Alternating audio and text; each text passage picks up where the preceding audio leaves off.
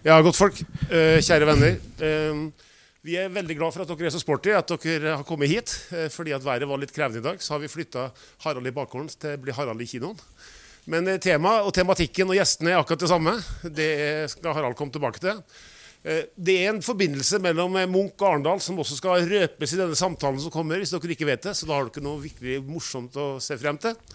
Vi er veldig glad for dette, at dere er her. Vi er veldig glad for at Arendalsuka, eh, altså så mange har slutta på Arendalsuka. Dette er den siste samtalen eller debatten vi har. Så avsluttes vi med den store konserten, som dere vet. Og mange av dere skal sikkert dit.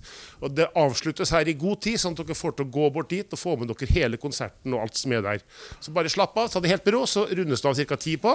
Og så får dere med alle høydepunktene her og alle høydepunktene i kinoen. Men da kjære venner, da er Arendalsuka over, når konserten er over.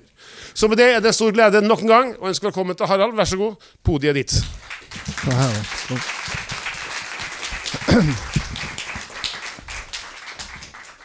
Eh, velkommen eh, til kinoen. Jeg er veldig imponert over at eh, dere tar dere ut. Jeg sa til Anne, kona mi, i dag tidlig at i dag kommer det i hvert fall ikke mer enn 15 eh, ihuga sjeler, sa jeg. Eh, og det må vi være fornøyd med. For hadde det vært sånn som hjemme hos oss, så hadde vi snakka i går om at dette kunne vært greit å få med seg.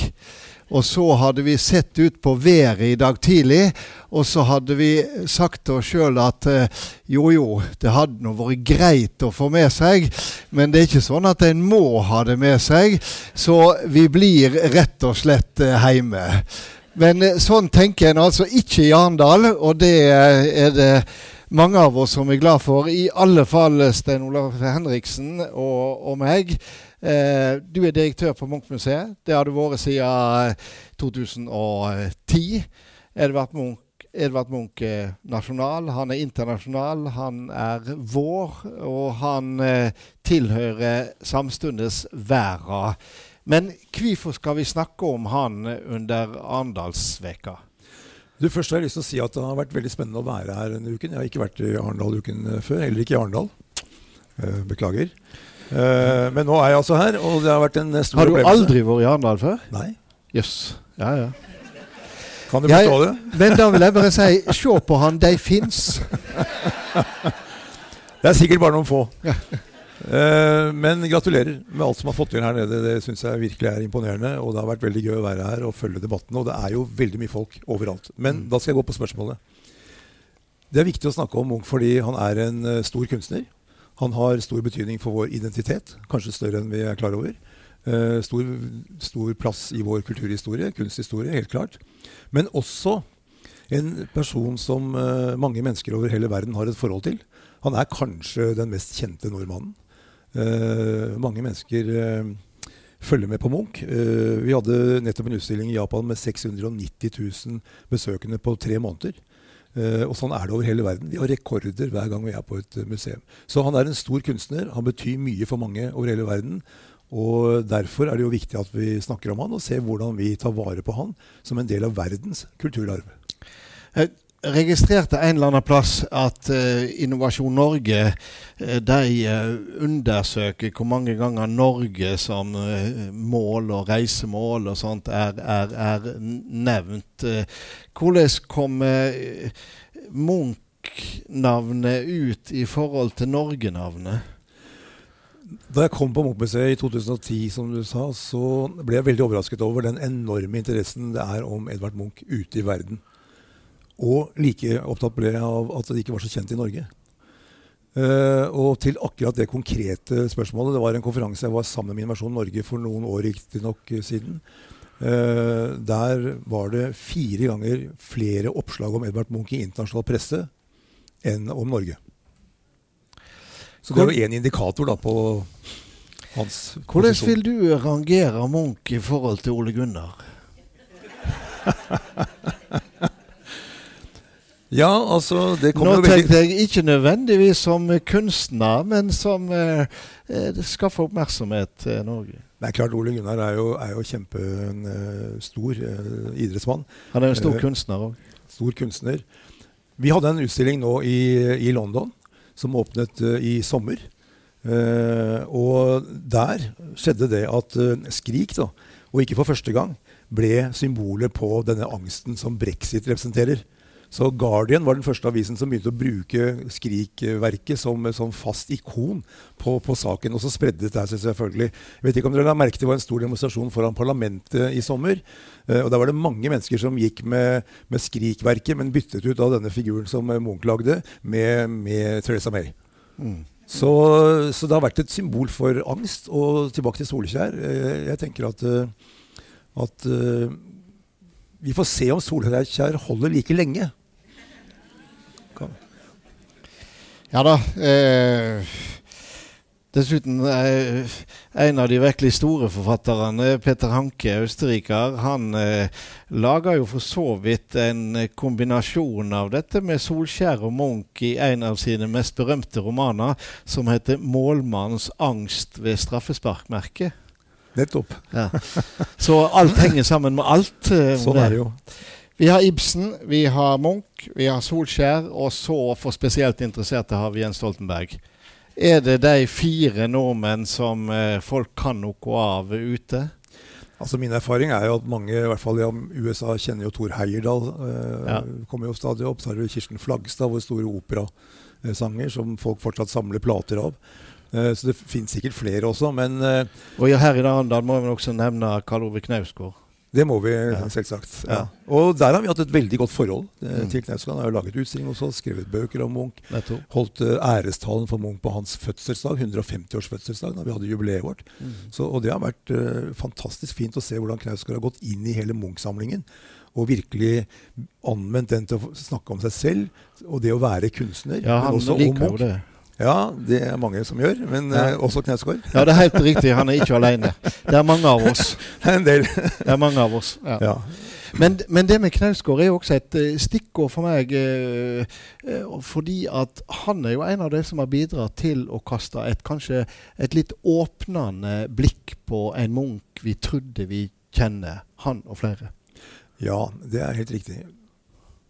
Vi har vært opptatt på Munch-museet av at i sin tidlige fase eh, så var jo Munch veldig opptatt av eh, de substansielle eh, skal vi si, utfordringene vi står overfor som, som menneske. De fundamentale tingene vi, vi, møter. Mye av det var ganske mørkt. altså Melankoli, sjalusi, sykdom, død. Og det er jo mange som forbinder Edvard Munch med det. Det er et lite bilde av hans store produksjon. Uh, men etter hvert så Og på den tiden så solgte han jo uh, mye kunst. Folk mm. kjøpte inn kunst. Nasjonalmuseet kjøpte inn kunst, riktignok ganske sent, men de gjorde det. Uh, men etter hvert så, så, så, solgte han jo ikke kunst, beholdt alt selv. Mm. og da går han over i mange andre faser. Så, så den siste delen av livet, hvor vi har alt, Eh, så, så, er det jo helt andre problemstillinger han tar opp. Og Det var jo Knausgård opptatt av. Vi har vært opptatt av hele tiden at det er fryktelig mange viktige og flotte Munch-verk også i den senere Munch, mm. som handler om andre ting. Kan jeg bare nevne f.eks. Aula-dekorasjonene. Eh, med solen, ikke sant? med alma mater, med forskerne, med historien mm. fra Kragerø.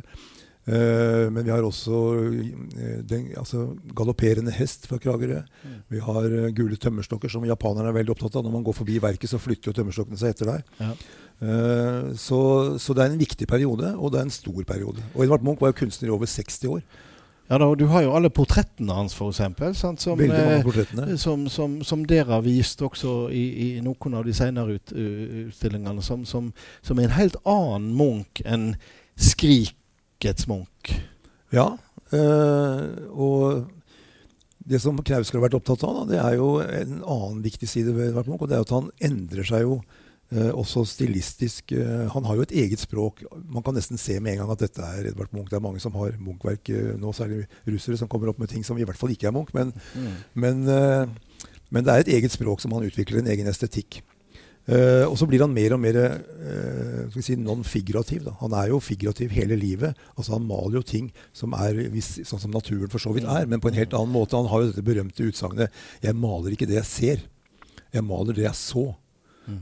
Mm. Og det var veldig viktig for oss i, i, mange utstillinger når vi snakker med særlig barn og unge og folk som ikke har opplevd kunst før, at det, det Munch representerer, det er jo inntrykket. Det du sitter igjen med, de følelsene det skaper, alt det som er igjen i deg når du går fra motivet. Mm. Uh, så det er en viktig distinksjon. Og dette utvikler han på en sånn måte at uh, mange av verkene på slutten av livet er jo nesten non-figurative. Og Knausgård tok jo denne kålåkeren da, som en av de viktige motivene han mm. uh, syntes var også for så vidt fylt av angst på en eller annen måte. Det er et veldig rart objekt. Mm. Veldig rart motiv. Men men det er uh, en komposisjon som, uh, som er veldig non-figurativ. Uh, og gjennom hele livet så endrer han da fra det å være helt realistisk, naturalistisk, maler ting sånn som man ser. ikke sant? Sånn som Christian Krogh gjorde, og de som var på den tiden rett før han. Mm.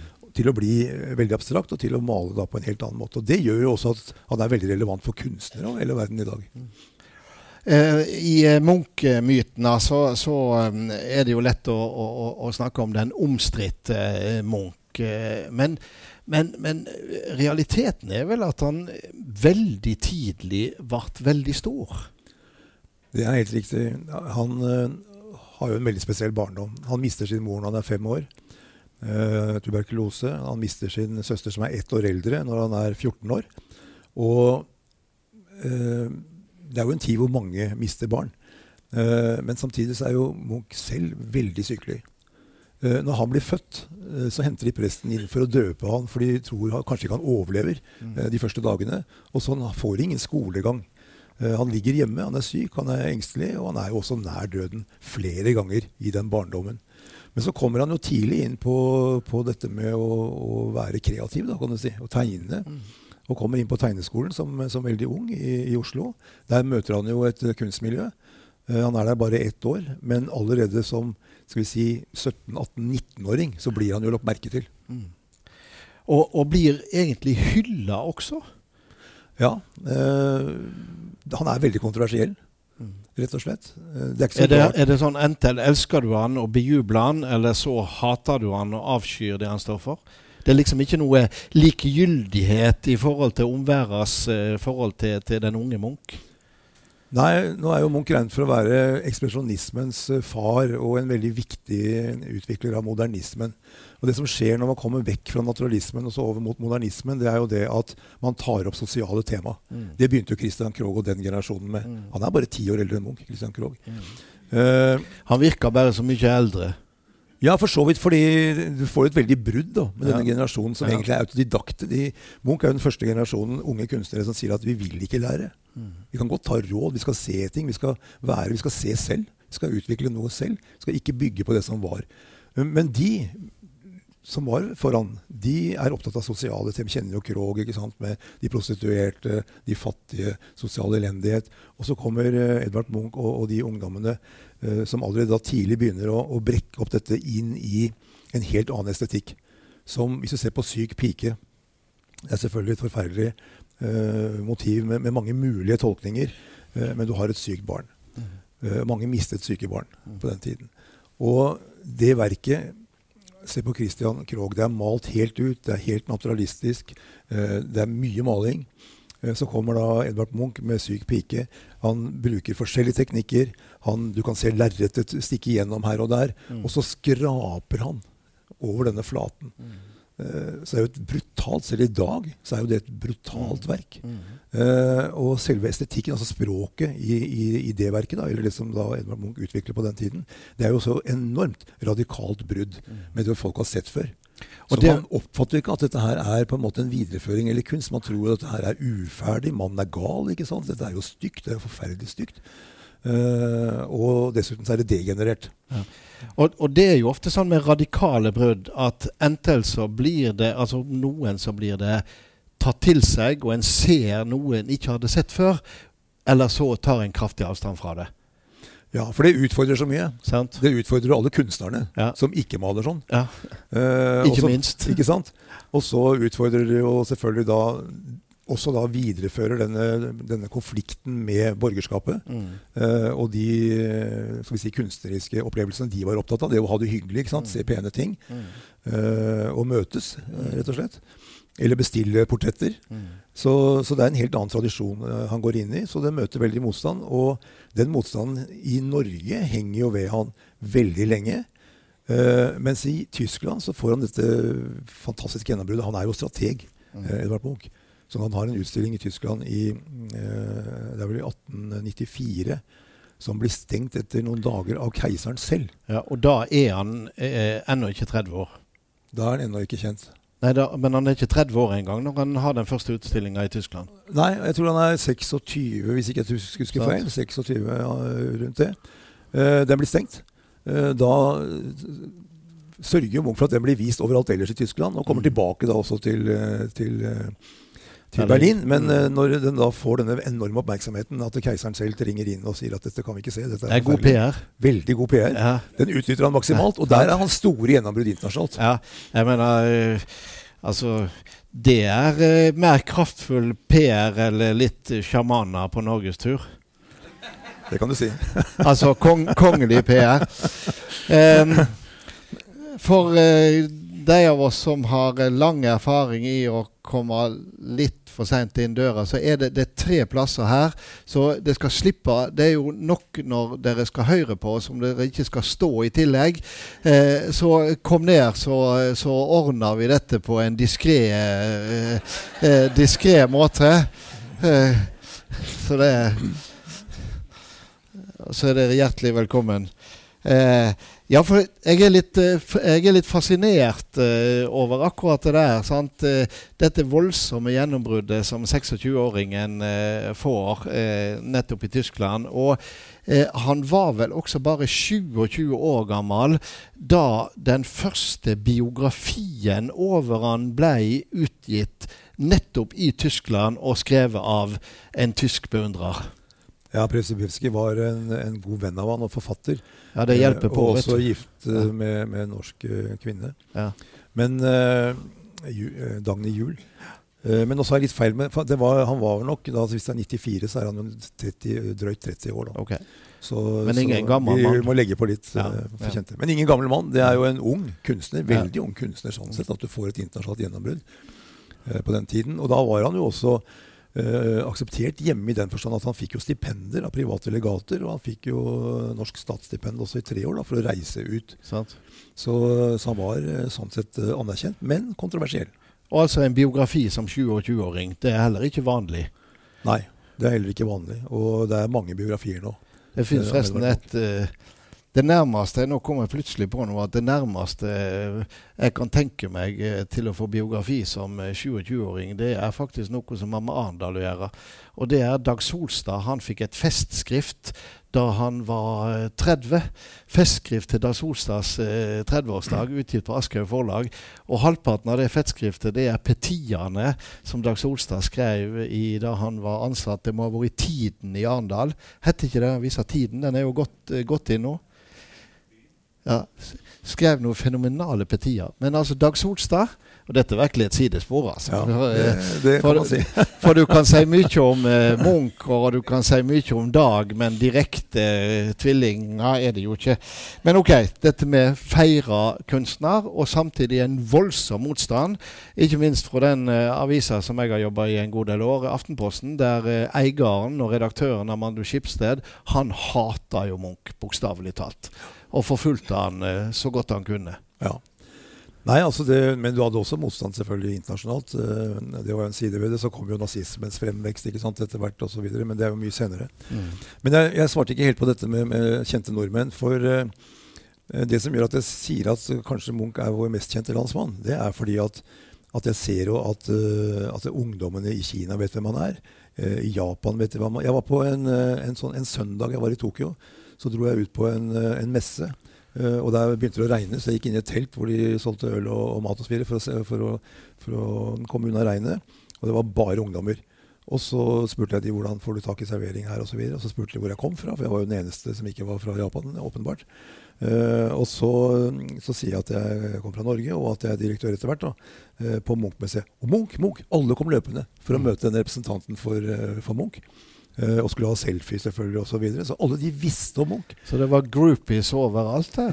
Ja, det kan du si. Ja, jeg, kan si. jeg har Til opplevd, uh, unge Henriksen? Jeg har jo opplevd uh, I Kina så, så, ga vi den første gang vi ga ut en bok i Kina, så satt jeg på scenen og var på et universitet. hadde mange sånne skal si, forelesninger da, om Munch rundt omkring. Og så hadde vi en lang kø etterpå som skulle ha signert uh, denne utgaven, da, som jeg signerte som, som, som direktør. ikke sant? Og da var det et par kinesere innimellom, alle disse hundre satt jo der i timevis, uh, som sa du er en fantastisk kunstner.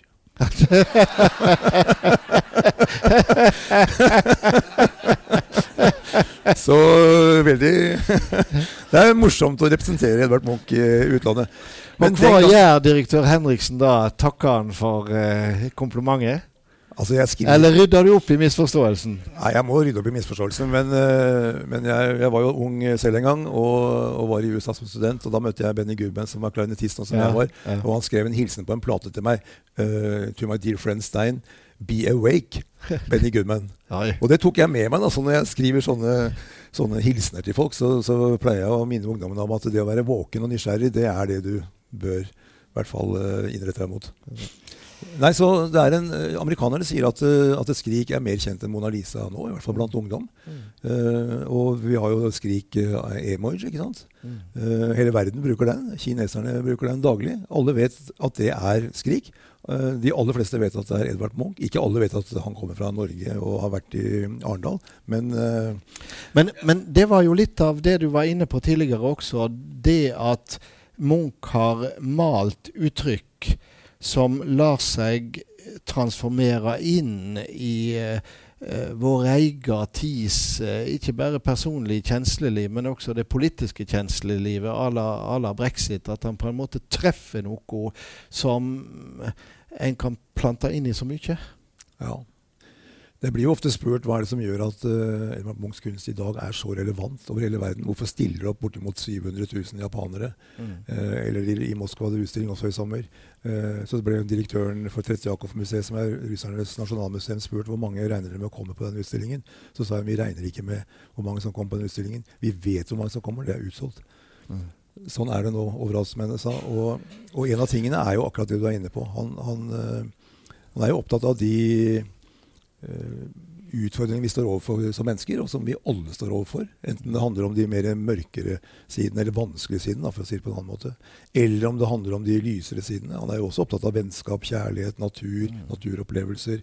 Alt det som, som skaper energi og, og, positive ting. da. Ja, for du nevnte dette med, med eh, de, de, mørke sidene, og det er vel mange som oppfatter Munch eh, sånn. Både med rette og urette. Men, men men på en måte så går det jo eh, kanskje an å si at eh, Munch eh, malte egentlig det alminnelige. Og med det mener jeg at, at han, han, han, griper jo fatt i en del av sjelslivet vårt som vi dessverre har vært gjennom alle sammen, eller er gjennom alle sammen. Altså vår eh, angst, eh, tristheten en av og til føler. Eh, en opprivende forelskelse, en vanskelig sjalusi. Altså, det er jo så fordømt alminnelig.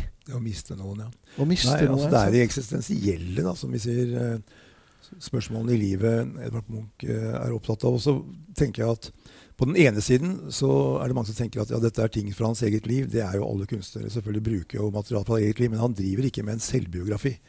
Det er det universelle han er opptatt av. Det er det som angår oss alle. Uh, og mange sier jo at de blir bedre kjent med seg selv i møte med Edvard Munchs uh, kunst. Og det tror jeg på en måte er nøkkelen også. Ikke bare til Edvard Munchs kunst, men kanskje til kunst i hele tatt. At man blir mer kunnskapsrik og må få en bedre forståelse av seg selv i møte med med det Edvard Munch eh, da formidler. For det som gjør at en stor kunstner, det er jo ikke det at han er opptatt av disse problemstillingene, det er det mange som er. Og heller ikke utvikler et eget språk, det er det mange som har gjort. Men det er at han er en stor kunstner. Mm. Han går jo i dybden på de spørsmålene på en sånn måte at han treffer oss kanskje dypt inne i, i, i vår eget liv. Uh, på en sånn måte at vi kanskje forstår litt mer av de følelsene vi selv har i møte med hvordan Munch da presenterer de for oss. Så det er jo denne dybden, at han klarer å Eh, å gå enda dypere eh, inn i de problemstillingene enn andre, enn andre kunstnere. Det er jo det som gjør at du er en stor kunstner. Og så slipper han jo ikke. Han går tilbake til de samme motivene. Utforsker nye, nye metoder. Når fotografiet kommer, kjøper han et fotoapparat. Mm. Uh, han avviser det ikke, han tar det i bruk på sin måte. Ja, ja og det ble en viktig verktøy for han ja. i utviklingen av hans visuelle skal vi si, verden. Eh, så han eksperimenterer. Det var en ting jeg syns er veldig imponerende med Edvard Munch. Han, han, han, han dør som 80-åring. Eh, da er han frisk. Det er under krigen, det er 1944, i januar.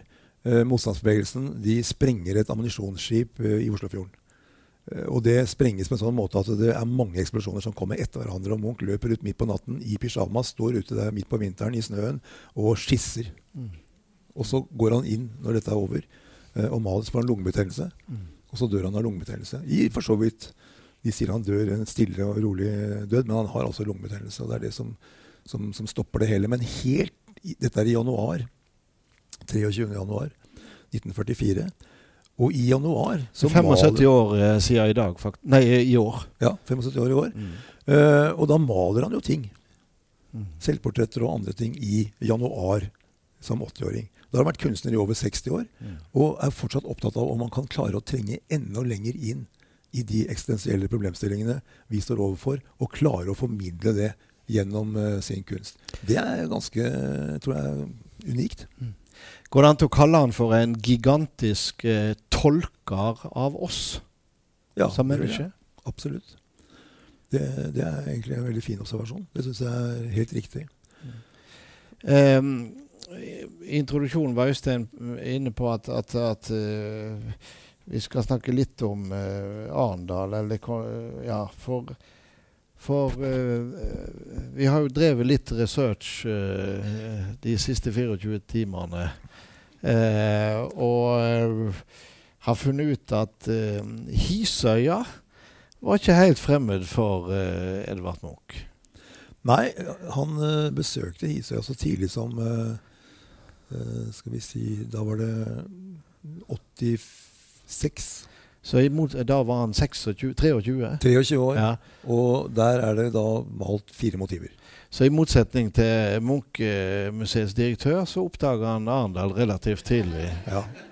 Jeg burde ført i hans fotspor, men de er ganske mangslungne. Han var jo overalt. Ja. Eh, kanskje ikke overalt i Norge. Men, er også, ja, men, eh, men, eh, det er et veldig flott maleri fra Arendal sentrum. Eh, det året eh, med en kvinne og barn. Mm. Som sitter på en benk, og har barn på fanget, og så er det et barn som løper rundt. Men det er, det er også et veldig moderne uh, verk. Ja. Uh, mens et annet verk jeg har sett fra Hisøy, er jo en, en mer naturalistisk igjen. Mm. Men som 23-åring, da, så er jo det Det er jo da det, det begynner å skje. Eller, det skjer litt tidligere, men, men, da er han fortsatt i begge verdener, da. Mm. På vei. Da, det er litt morsomt. Dette kan jo tyde på at han hadde litt fred til å male, eller i hvert fall skisse her, da. Men den freden ble vel kanskje brutt eh, da Kristiania-bohemens uh, eh, store fører Hans Jæger kom på besøk. For da var det vel andre ting de sannsynligvis måtte konsentrere seg om enn å jobbe. Det var jo Hans Jæger som var sammen med han mm. her nede den, den, den sommeren. Uh, ja, både i møte med Christiania-bohemen og senere i møte med det litterære miljøet i, i, i Berlin. Uh, og selvfølgelig også alt det han opplevde i Paris da han kom dit som veldig ung kunstner. Har jo vært veldig formative mm. for Edvard Munch. Og man kan jo tenke seg, man ser jo, ser jo bilder og hører historier fra den tiden med, med Christiania-bohemen, så sier man at Edvard Munch han deltok jo ikke så mye i disse samtalene. Uh, og de refleksjonene de hadde. Men han var jo til stede og, og lyttet. Mm. Uh, og så var han veldig opptatt Han var jo uh, Han var jo ikke veldig sosial, egentlig. Han er ikke usosial heller. Han går jo ikke ut og oppsøker de store forsamlinger. Han er jo veldig opptatt av at det, er kunsten som er hans muse. Mm. Et av hans siste verk så maler han denne musen mm. på veggen bak seg i selvportrett mellom klokken og sengen, som er fullt av symbolikk. Mm. Uh, og Da sier han jo at det er denne musen som har vært den eneste trofaste ledsager gjennom hele hans liv. Og den har han jammen beskyttet. For hver gang en kvinne har kommet han for nær, så rømmer han jo. Mm. Mm. Verden rundt noen ganger. Mm. mm. ja. så det kommer opp andre problemstillinger. Uh, og det er klart det er viktig for Edvard Munch at han kommer i inngrep etter hvert med, med, viktige tenkere på den tiden. Vi har hørt om Kirkegård, Hans Jæger, Uh, alt det de diskuterte der, så, så, treffer han jo Strindberg. Så diskuterer de Det ble vel ganske dramatisk mellom han og Strindberg? Ja. Eh, det var jo, var jo, to dramatiske sjeler, dette. Ja, han var jo en hva heter det, womanizer. Ja.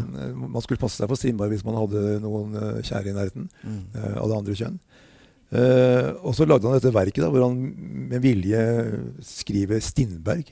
Mm. Og ikke Strindberg. Munch gjør det, ja. Munch gjør det, ja. Mm. Så det er en liten sånn stikk i, i siden. Mm. Uh, vanskelig å si helt. Eh, Strindberg malte jo selv. Mm. Han gjorde, laget veldig fine ting også. Uh, blant annet et uh, annet kunstverk skal ikke jeg spore av heller, da. Men, uh, men vi vet jo at uh, Richard Wagner var jo i området. Mm. og han lagde 'Flyvende Orlender', som var tema fra Norge. Og Strindberg malte jo 'Flyvende Orlender'. Mm. Veldig flott verk som heter akkurat det. Men tilbake til ja, det, er fint, det er veldig fint at du understreker det at du skal, hel, du skal heller ikke eh, ta og, og, og, spore av. Du overlater det til meg. Ikke sant? Så, ja, ja, ja, men, ja. men, jeg har lyst til å uh, snakke litt med deg også om et, et litt annet aspekt. Uh, og det er arven etter Munch. Du er direktør på Munch-museet. Eh, du forvalter en eh, gigantisk arv. Eh, men det er vel en arv som har vært elendig forvalta opp gjennom åra? Ja, det kan man jo for så vidt si.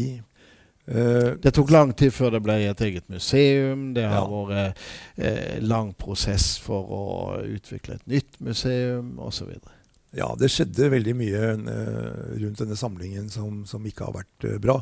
Nå dør Edvard Munch under krigen. Det er først rett etter krigen at man begynner å se på, systematisk på dette. men med små ressurser. Nå er vi i en etterkrigsøkonomi. ikke sant? Ja. Og mye skjer. Mye skal bygges opp igjen. Og Det er jo viktig man skal hjem til mange mennesker. Ja. Og man har jo Nord-Norge som er bombet bortimot sønder og sammen. Uh, men i den etterkrigsøkonomien så er det jo klart at man må gjøre noe. Mm. Og nå har Edvard Munch etterlatt seg 28 000 kunstverk, inklusiv skisser, til, til, Oslo kommune. 28 000? Ja, faktisk. Og, og, det er nesten bare unike kunstverk, selv om mye er grafikk, altså trykk. Uh, forskjellige typer trykk. Tresnitt og trykk og raderinger og andre ting. Uh, mye av, altså 18 000 av det bortimot det er, er, trykk. Men de er også ganske unike. Fordi han endrer trykkprosessen. Han gjør ting etterpå. Han driver håndkolorering. Uh, utforsker. Og så, videre. så i dag har vi veldig lite som kan kalles for duplikater. Da. Som Men, man også kunne selge ifølge hans testamente. Så det har man jo gjort. Men hvordan er det mulig å være så produktiv på et så høyt nivå? Det er det vi har. Så kommer jo det vi ikke har. Ja. Så det er jo 40 000 antagelig til sammen. Cirka. Ja, Men det gjør ikke spørsmålet mindre relevant? Nei, nei, jeg ville bare understreke at det stopper ikke der. Eh, det, kan du, det, kan du, selvfølgelig godt eh, spørre om. Det, Munch har jo vært eh, en foregangsmann også innenfor grafikk. Han ble jo internasjonalt regnet for å være en av de største grafikerne. Mm. Uh, hvor han, han, gjorde jo veldig mye innenfor grafikk som ingen hadde, hadde gjort før. Og også innenfor andre trykkprosesser, og eksperimenterte mye med det. Så kom fotografiet der han uh, brukt veldig aktivt for å videreutvikle et uh, visuelt språk. Kan komme tilbake til det hvis du vil. så han har hele tiden også vært eksperimentell og, og utviklet nye ting. Uh, og mye av det har jo ført til at det er uh, både at han da bryter hele tiden med det som har vært, mm. som gjør han interessant. Det at han utvikler da helt nye ting. Uh, og at han som sagt da er en, en, en, viktig kunstner. Og selv når vi ser på ting Jeg tenker noen ganger på de verkene som på en måte nesten ingen kjenner, nesten ingen har sett. Og du begynner å se nøyere på de, så er det jo det er kvalitet i alt. Mm. Noen sier at ja, men det er ikke alt som er like bra. Selvfølgelig er det ikke det. Det er ikke alt som er på nivå kanskje sånn i forhold til internasjonal interesse, hvis det er et parameter. Sånn som Madonna, mm. eh, skal vi si de mest kjente. Syk pike har jeg nevnt. Pubertet. Eh, skrik, selvfølgelig. Eh, vampyr er jo mm. også Vi ser jo hva det, Vi kommer 60 museer til oss hvert år, og vi har Munch-utstilling. Og det er topp museer over hele verden. Vi kan bytte til oss hva som helst med å jobbe sammen med de.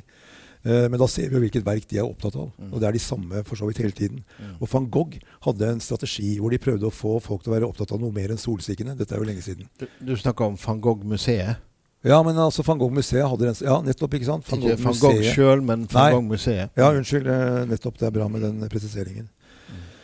Fordi de hadde jo da bare ett uh, verk som virkelig var kjent, og det var solsikkene. Mm. Uh, og så har de klart da også bygge ut det og si at ja, men det er mye mer enn det. Og det har jo vært vår strategi også på mm. Munch-museet, å si at det er mye mer mm. enn det som alle, alle spør etter.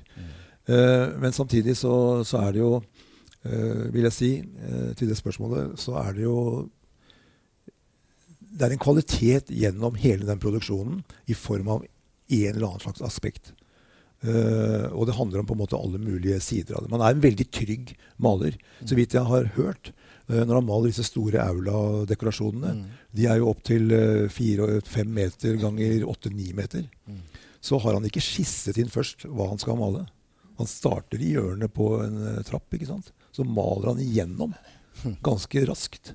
Uh, hurtig, for det er en del av hans estetikk. Og likevel er proporsjonene perfekte. Ja, og ikke bare det, men vi har jo flere skisser til disse verkene. Ja. Og vi ser jo det at komposisjonen er den gjennomgående, den samme hele veien. Mm. Selv om man endrer litt. Vi har jo et verk på Munchmuseet som vi kaller for Forskerne. Som var det første navnet på, på um, Alma Mater, som er en av de store verkene ja, i Aurland. Mm. Uh, og der er det sånn at uh, jeg synes det er litt morsomt, for at det verket vi har, som heter 'Forskerne' Og grunnen til at det heter 'Forskerne', det er jo det at Edvard Munch var opptatt av barn. For vi har elleve barn, eller noe sånt, drøyt elleve barn på det verket vårt. Og, og, en av de grunnene til at uh, universitetet ikke ville ha Edvard Munch-deklarasjonen, var jo at han opphøyde jo ikke antikken Nei. og professoren og akademia. Nei. Nei, Han opphøyde jo, han har jo barna som skal være mm. nysgjerrig og mm. forske. Han har en fisker som forteller historien til en liten gutt. Mm. Altså Han gjør jo helt andre ting enn det de ønsker å på en måte løfte fram. Men nå er det en som avsporer igjen.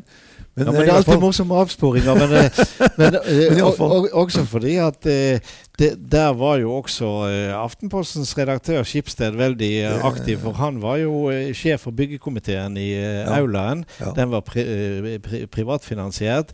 Og han ville jo primært ha Emanuel Vigeland til å, til å lage utsmykninger.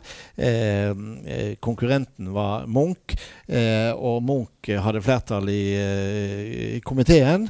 Og da betalte Amanda Skipsted gul silketapet av egen lomme for å hindre at Munch-bildene skulle opp på aulaen. Men så heldigvis døde Amanda Skipsted, så dette ble eh, omgjort. Det, ganske, det sier jo litt om ei tid, da. Ja, det var en veldig vanskelig historie. Jeg kan jo si at Det er antagelig ikke det som er grunnen til det som jeg skulle si om at i Auland er det bare tre barn. Mm. Mens vi har 11-12 eh, på det verket. Eh, nei, det var en lang historie, som sagt. Uh, utlysningen på Aura-deklarasjonen var jo i 2000, nei, 1908, og Munch begynte med det i 1909. Uh, Auland skulle feires uh, vårt universitets 100-årsjubileum. Mm. Det var i 11, mm. altså i 1911. Uh, da var det tapet, fordi man hadde jo ikke da kommet i land med dette. Og først i 14 eller 15 var det Edvard Munch da kom i land og fikk lov til å gjøre den dekorasjonen. Men før det så var det jo en konkurranse, og det var flere inne der og, og leverte inn forslag. Og når eh, de da kom fram til at enten måtte det bli Emanuel Vigeland eller Edvard Munch, så ba de begge gå inn og lage skisser på, på veggene for å kunne da vurdere dette her i selve rommet. Ja. Og da gjorde Emanuel Vigeland dette, dette skal vi si, ganske selvbevisste grepet, at han malte det da på veggen. Ikke sant? han, var så, så sikker, han var så sikker på å vinne ja, den kon konkurransen. Dette blir ikke noe skisse, tenkte han. Uh, men, og det har vi jo, da. Mm. De Vigelands uh, uh, sine forslag. Vi hadde en utstilling om det i, i, i 2011 for å være med og feire 200-årsjubileet. Mm for Universitetet i, i Oslo. Brå overgang, kanskje, men, men, vi var så vidt, vidt inne på Munchmuseet Arven på Tøyen. Det har vært på Tøyen i Oslo eh, fra 1963. Eh, nå skal alt flyttes ned til Bjørvika i Oslo, og eh, det er Lambda eh, som er bygget med denne knekken. Er du, er du lei av å bli spurt om denne knekken? Nei, ikke egentlig, men kan, kan ikke jeg få lov uh, Harald, også bare si at uh, samlingen da etter krigen det tok lang tid før man fikk et museum. Mm. Det ble bygget etterkrigsøkonomi. Man renoserte på veldig mye av materialene. Så det, var i og for seg et ganske spinkelt bygg, selv om det er flott arkitektur osv.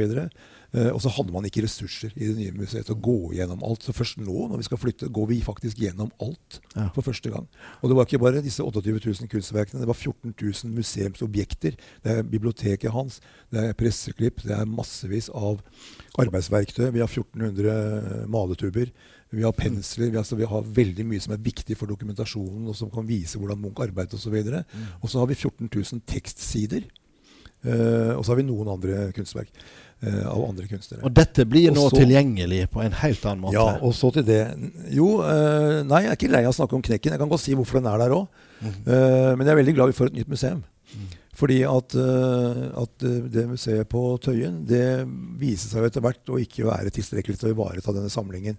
Og det kom jo også veldig tidlig opp. Fordi min forgjenger uh, Alf Bø reiste jo verden rundt for å prøve å skaffe penger til å lage nye magasiner. Fordi magasinene var jo ikke uh, på noen måte i stand til å ta vare på denne kulturarven i et lengre perspektiv. Fortsatt så var det ting som ikke var, var, i stand til det når jeg kom. Men han fikk i hvert fall nye magasiner for malerier ved, ved denne fantastiske filantropen fra Japan, Idemitsu. Ja. Uh, det er et oljeselskap? Er det, det er et oljeselskap. Det vil ha en mann. altså Det er en person ja. Ja. Uh, som, som, startet et oljeselskap. Han kom til Norge for å etablere seg i norsk oljesektor, uh, hvor han hadde 60% av inntekten i begynnelsen. Nå er han 14. De er her fortsatt. Og er fortsatt også sponsor på Munch-museet, eller samarbeidspartner. Så han hjalp han med det. Så det var jo hele tiden sånn at det museet viste seg at de ikke kunne ta disse tingene Eh, på det nivået som, som, det burde. Og sånn er det jo også nå. Etter ranet av Skrik i 2004 så, så, måtte man jo kutte veldig mye av utstillingsarenaen for å få inn alt det sikkerhetsutstyret som man hadde lyst til å ha med. For det var jo alt som fantes på den tiden man puttet inn. Mm, mm. Uh, og så var det viktig for oss å få et nytt museum. Så en lang historie kort. Nå får vi det. Vi har en spansk arkitekt. Han vant en internasjonal arkitektkonkurranse. Uh, og veldig mange syns det er bra at det ble et uh, vertikalt museum, siden det har også vært en del av diskusjonen. Mm. Det er vel det første ordentlig vertikale museet vi har i, i fedrelandet, mm. uh, så vidt jeg vet. Og av, mange hadde ikke sett det før og mente at det måtte være horisontalt, for man skal gå og se kunsten som etter hvert på rekke og rad. Men, men, vi er veldig glad for at det er vertikalt. Og knekken da, fra den spanske arkitekten Juan Herreros fra Madrid det er jo en, eh, en, eh, gest til ikke bare Edvard Munch. For det er en, japanere er veldig glad jeg, For de er jo sånn, ikke sant? Og det, og det er jo det bygget òg. Og det er, en, eh, det er en æresbevisning til byen, til operaen, som da allerede var blitt et ikonisk arkitekturisk byggverk. Og til selvfølgelig Edvard Munch.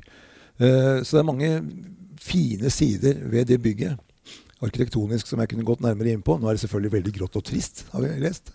Uh, men, uh, men, bortsett fra det så er det veldig bra innvendig. Vi får alt det vi ønsker oss nå for første gang. På Mompesé på Tøyen er det én utstillingssal. Nå får vi elleve. Jeg skal jo ikke stille et så tåpelig spørsmål uh, som om du gleder deg til å komme inn i et nytt bygg, men føler du et forventningspress? Jeg tror det er veldig stor forventning, ikke bare hjemme. Og vi har jo bidratt til det selv. Eh, fordi at eh, når jeg kom på Munch-museet, så var mitt oppdrag fra politikerne i Oslo det var å etablere en, eller bygge da, en uh, organisasjon for det nye Munch-museet. Mm. Og gjøre Munch mer synlig, mente de. Både hjemme og ikke minst ute. Uh, og så skulle jeg da følge opp dette byggeprosjektet, som var vedtatt. Så gikk det jo ikke mer enn ett år før det ble stoppet. Uh, og da sto vi der uten et museum. Uh, og det var jo da vi sendte norske journalister eh, ned til Paris f.eks. For, mm. uh, for å stå i kø. Jeg sier at Den utstillingen vi hadde den gangen på Pompidou-senteret i Paris, uh, den hadde 500 000 besøkende. Mm. Fordi det var ikke plass til flere. Mm. det var kø fra morgen til kveld. Hadde de fått lov til å ha den utstillingen lenger som de ba om De fikk to uker lenger, og da ble det 500 000. Eh, men så skulle vi utstillingen til Frankfurt, så vi måtte stoppe. Men vi gjorde jo hva vi kunne for å fortelle hjemme om hvor viktig dette er. Dette handler jo ikke om Oslo og byutvikling i Oslo eh, nødvendigvis, selv om det også er viktig. Men det handler jo om å ta vare på en, en kulturarv eh, som har global eh, betydning, som er en del av, av den globale kulturelle arven. Og jeg var redd for at hvis ikke vi får dette til, hvis dette blir stoppet, og vi skal gå nye omkamper, om det skal være på Tøyen eller ikke, om det skal være i Bjørvika eller ikke, om det skal være vertikalt eller horisontalt eller grått eller uh, blått, uh, den har vi ikke råd til. Vi må kjøre på nå, så vi er sikre på at vi får det til. Og så jobbet vi veldig aktivt i uh, ja, bortimot to år. og så fikk vi jo et vedtak som var positivt igjen. Og i mellomtiden så hadde jo vi vært ute og sett på nesten 100 museer. Slik at vi gjorde da om bestillingen og fikk et museum som vi tenker uh, er så ideelt som vi kan få til innenfor de rammene vi har.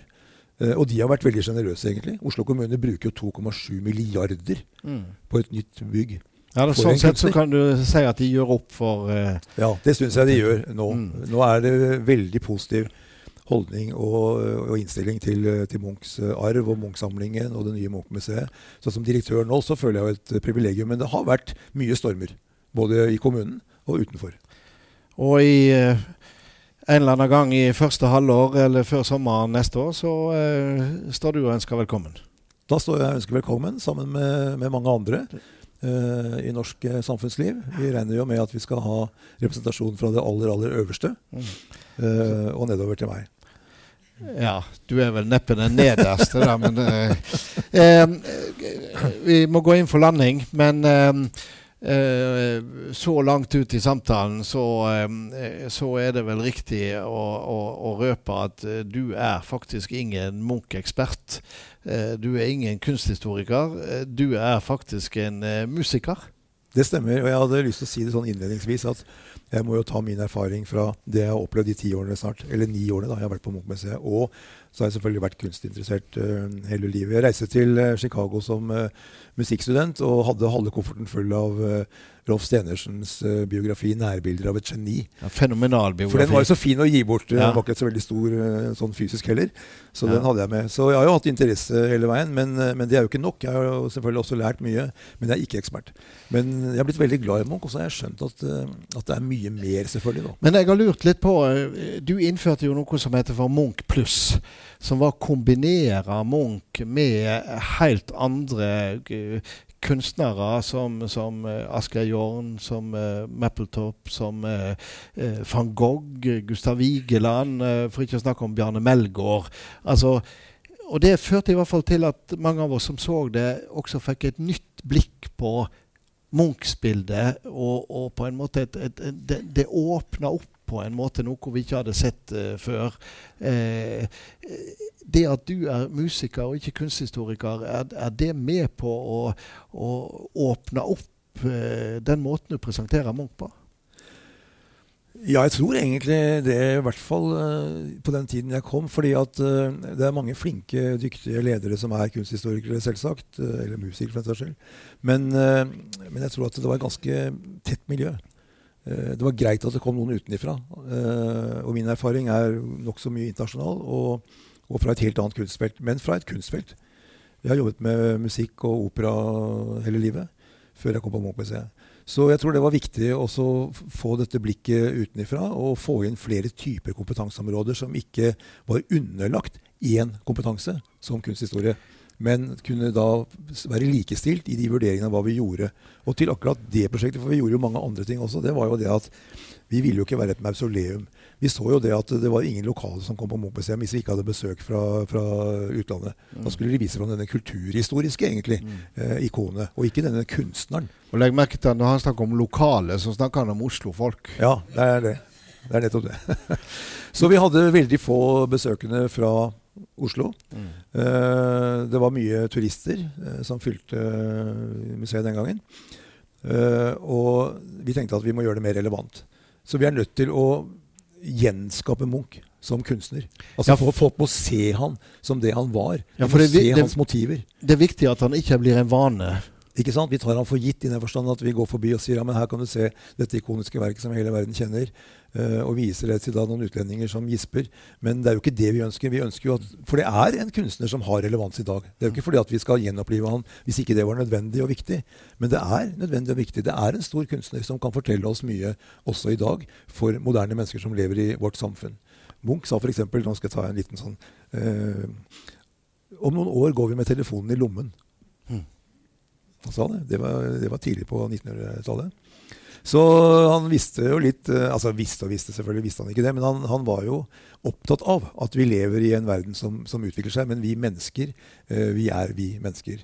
Og kommer til å være det. Og de problemstillingene han var opptatt av, det var jo de universelle, de tidløse. Jeg er, helt, ja. jeg, er helt, sikker på at uh, du som, uh, som gammel musiker har uh, har stor forståelse for at vi må gå inn for landing, sånn at eh, en skal rekke Jeg gleder meg landing, jeg gleder meg til, gleder meg til orkesteret.